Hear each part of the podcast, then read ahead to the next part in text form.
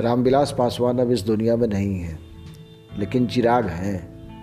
और हाल के दिनों में चिराग जिस तरीके से बातचीत करते हुए नज़र आ रहे हैं, वो कई बार खटका पैदा करता है। खटका इसलिए पैदा करता है कि आप जो है नहीं, वो दिखाने की कोशिश कर रहे हैं। वो बार बार अपने मृत पिता को याद करके कहते हैं कि पापा ने ये कहा था, पापा ने वो कहा था, पापा ने ऐसा कहा था, पापा ने वैसा कहा था।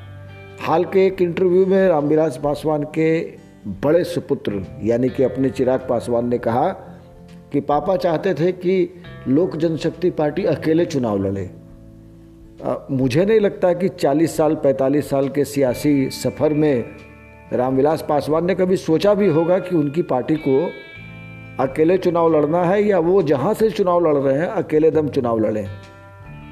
उनको हकीकत मालूम थी कि लोक जनशक्ति पार्टी ऐसी पार्टी नहीं है जो अकेले चुनाव लड़ सकती है। लेकिन उनकी मौत के बाद उनकी मृत्यु के बाद जिस तरीके से जिस तरीके से साइमल्टेंसली चिराग पासवान इस चीज़ को पॉइंट आउट करते जा रहे हैं वो हतप्रफ करता है। आ, मुझे नहीं समझ में आ रहा है कि उनको बैकअप कौन कर रहा है।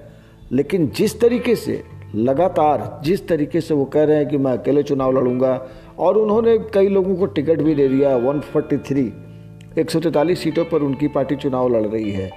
लेकिन वो क्या चुनाव लड़ेंगे, क्या चुनाव नहीं लड़ेंगे, ये तो बात की बात है, कितनी सीटें उनको मिलेंगी, नहीं मिलेंगी, ये भी बहुत बात की बात है। एक अच्छा खासा आपकी ट्यूनिंग चल रही थी। आपने उस ट्यूनिंग को पता नहीं किस मद में, किस अहंकार में, कौन दूरदर्शी बाबा आपको आकर के दिमाग दे दिए कि भैया तुम अकेले चुनाव लड़ो मतलब दम दमे में दम नहीं और हम किसी से कम नहीं। भाई पॉलिटिक्स कर रहे हैं आपकी मज़ाक कर रहे हैं? क्या कर रहे हैं आप?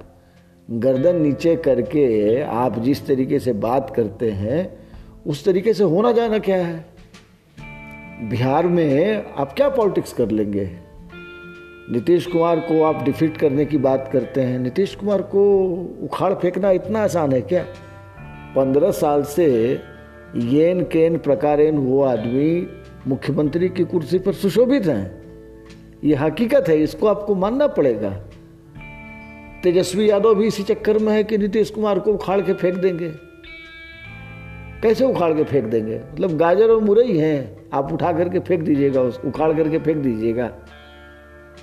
आपकी एक रणनीति बनती है।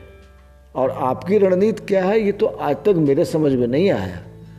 माने आप सिर्फ़ बड़ी बड़ी बातें कर रहे हैं। अभी प्रकाश जावड़ेकर ने आपके बारे में कहा कि भाई वो ऐसे ही बलर बलर बोलता रहता है, मोदी मोदी मोदी, भाजपा भाजपा भाजपा। आप दरअसल, प्रकाश जावड़ेकर का ये कहना था कि वो मतदाताओं को गुमराह कर रहे हैं मोदी के नाम से और एनडीए से कोई हिसाब किताब नहीं है। बिहार में चार ही पार्टियाँ हैं। अब इस रिएक्शन के बाद चिराग पासवान ने ऐसी बात कह दी जिसको सुनने के बाद हँसी आती है। उन्होंने कहा कि मैं मोदी का हनुमान हूँ। कहिए तो सीना चीर के दिखा दूँ। क्या नाटक है भाई? मतलब एक आदमी आपको पसंद नहीं कर रहा है, एक पार्टी आपको पसंद नहीं कर रही है, और आप उस पार्टी के, जो कभी नेता रहे, आज भी नेता हैं, और देश के प्रधानमंत्री हैं, उनकी, उनके नाम को लेकर के आप इस तरह की बातें कर रहे हैं तो पब्लिक को आप इसका मतलब या तो बेवकूफ़ समझ रहे हैं भाई, उन्नीस सौ इक्यासी में या अस्सी में जब भी दलित सेना का गठन हुआ और जब भी बाद के दिनों में लोक जनशक्ति पार्टी का लोक जनशक्ति पार्टी की स्थापना की गई, उस वक्त से लेकर के आज तक आपके पिताजी ने, आपके चाचा ने क्या किया? बिहार के दलितों को, महादलितों को आगे बढ़ाने के लिए आप लोगों ने पाँच काम क्या किए जिसके नाते आपको वोट मिले? अब आपके जो चाचा हैं, वो भी कह रहे हैं कि नहीं, चिराग पासवान जो काम कर रहे हैं, वो गड़बड़ है।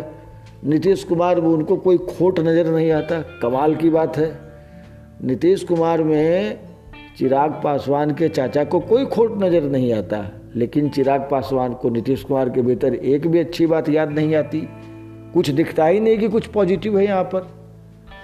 तो भगवान जाने इस चुनाव का रिज़ल्ट क्या रहेगा, लेकिन मुझे संकेत बहुत अच्छे नहीं दिख रहे हैं। बहुत अच्छे संकेत तो बिल्कुल नहीं दिख रहे हैं।